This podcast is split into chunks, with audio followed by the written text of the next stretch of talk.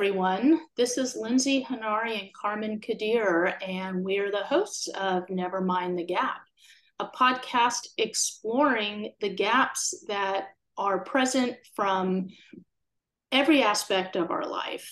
And in thinking about today's topic, episode three, uh, both Carmen and I really gravitated towards what we call the communication gap, which is the difference or the gap between what someone else is saying versus what you're hearing, and vice versa.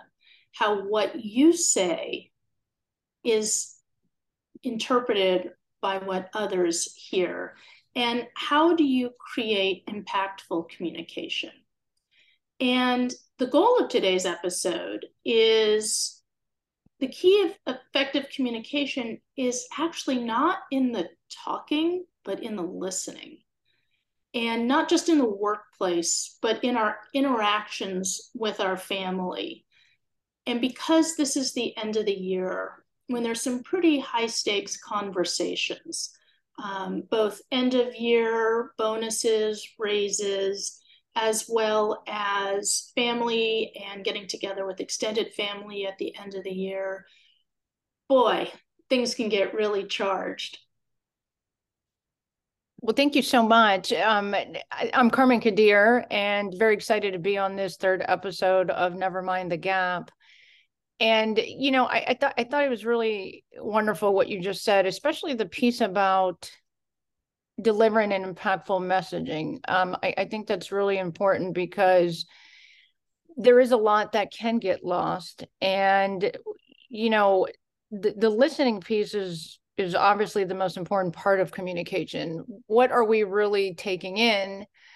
Um, and how are we not making assumptions? So, you know, I find that a lot of times we make assumptions behind uh, communication, and it's because we're really not actively, you know, exercising good listening skills.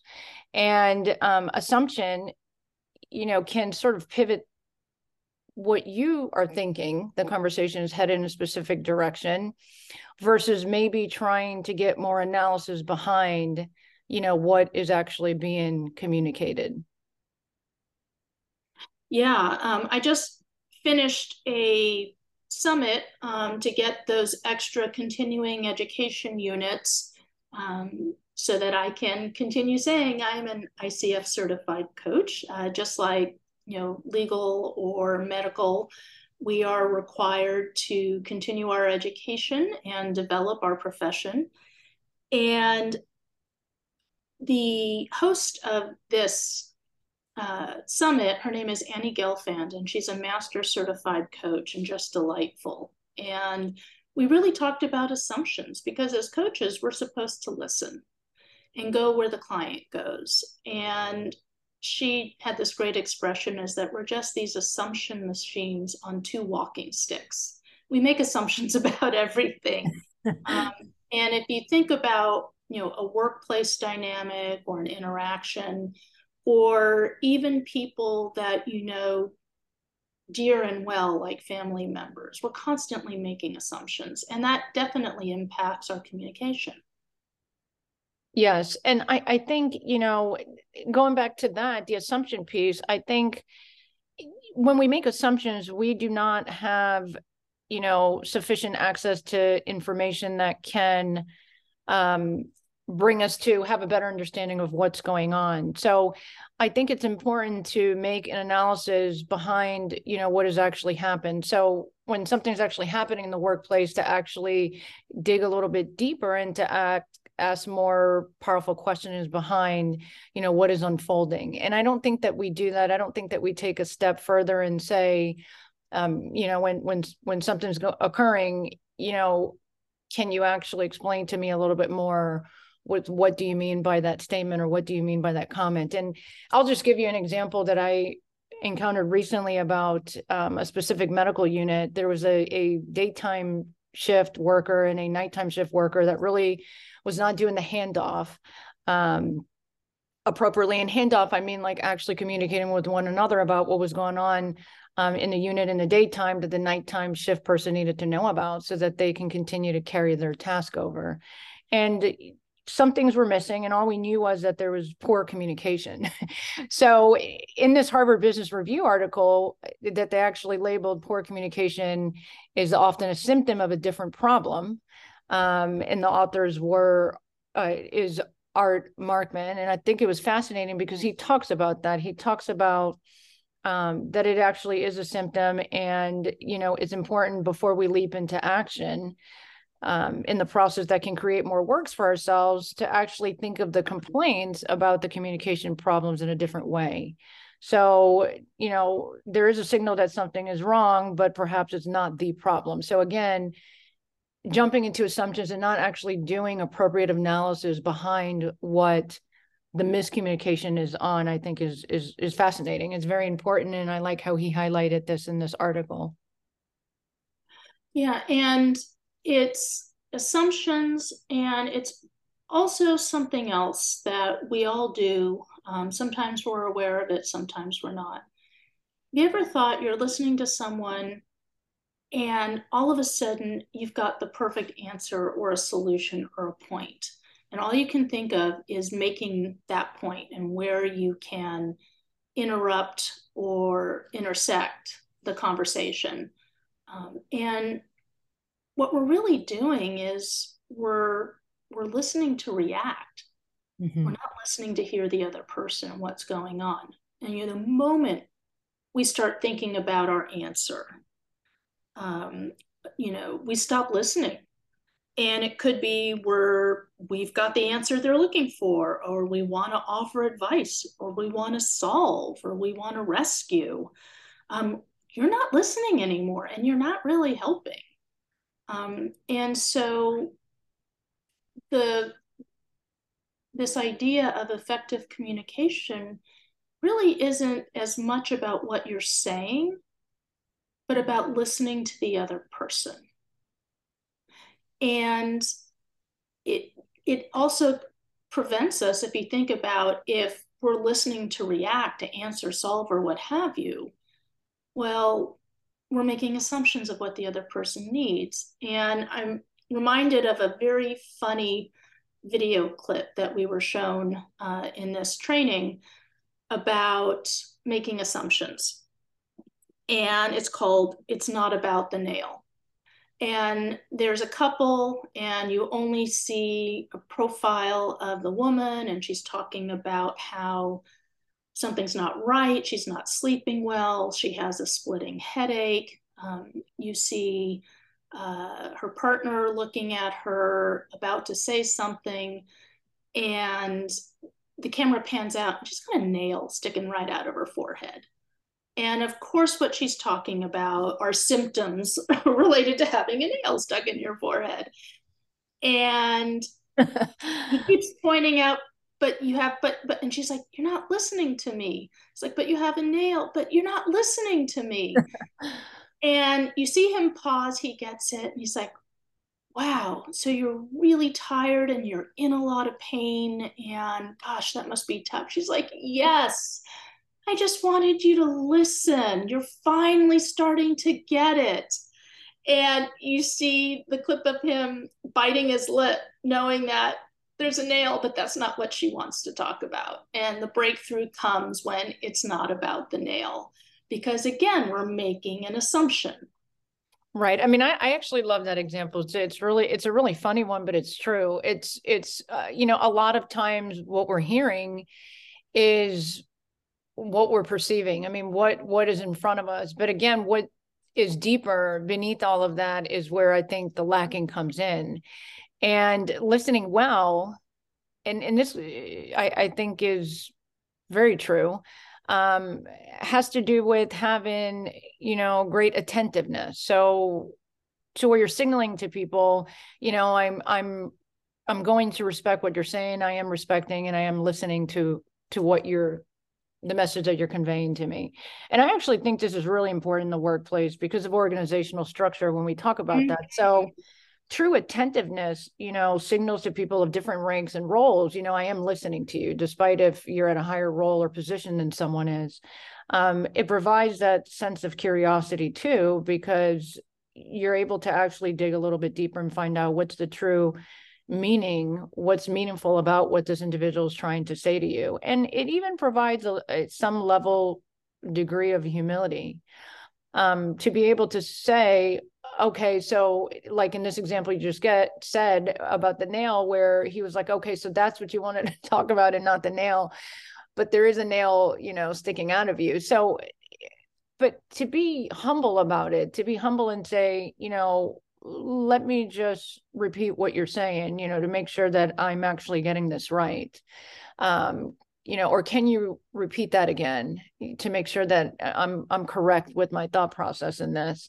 So to show humility in a conversation i think is is actually a big deal. And it helps you better understand really what the outcome of that conversation really is about. Right. And it it brings into you know something you mentioned earlier about transparency and communication a lot of times people will be afraid to say, hmm, I lost I lost the theme or or you can just say, notice it. Hey, I noticed that I switched into solving and I stopped listening. And it's that tip, right? Of notice it. You know, you're sort of out of that listening mode. Name it. Am I trying to answer? Am I trying to defend myself? Am I trying to offer advice or to solve something? And then you have a choice to release it. And then you go back to asking them to repeat themselves. Hey, I just slipped into trying to solve something and made an assumption. Can you please repeat so I have it correct? And uh, to that last piece, I, I love that to, to repeat it to make sure I have it correct. You know, leaders, if they were to do this, this would create a more inclusive environment, I think, too in an organization where they would sort of relinquish a measure of their control over the content, right? So a lot of them are so used to having that control of the conversation. It's sort of like a one-sided type of conversation. And in this way, it becomes an, an open-ended, two-sided conversation. So they are relinquishing that measure of control over the content that's being shared across because they're actually asking, um, you know, can you repeat that? Am I hearing this correctly? So and I think that's the best way, um, to your point, to create, um, you know, trust and authenticity as well. I think that's really important to do that, and whether it's in the workplace and even in the home space, you know, to to have that building trust and relationships between parents and children, um, to be authentic and authentic leader to be transparent and to share really what the core of the problem is, not symptoms of the problem um, and and to have co-ownership of some of those issues in, in the organizational structure. But you know, this brings me to one other piece, and this was another Harvard Business Review article by Brooks Holtom that she wrote by with two other authors on um, what are some important tips for communicating with employees during a crisis. And I thought that you know, it was one of actually my favorite articles that I've read during the pandemic and everything that we have been going through in the last couple of years with our environment just being, you know, ever changing and not knowing day to day what was unfolding. Um, this particular author, you know, Brooks Holtom really hits the nail on the head about the best way to communicate um, when conversations are charged or when there's a crisis is to communicate with some sense of urgency. And here's a second one that you had mentioned recently was transparency and empathy. So those three in particular. Yeah and not even in a crisis but when you're trying to get work done or for a lot of people who are managers or even leaders getting work done through others is having the transparency and the empathy of what do things look like from their viewpoint mm-hmm.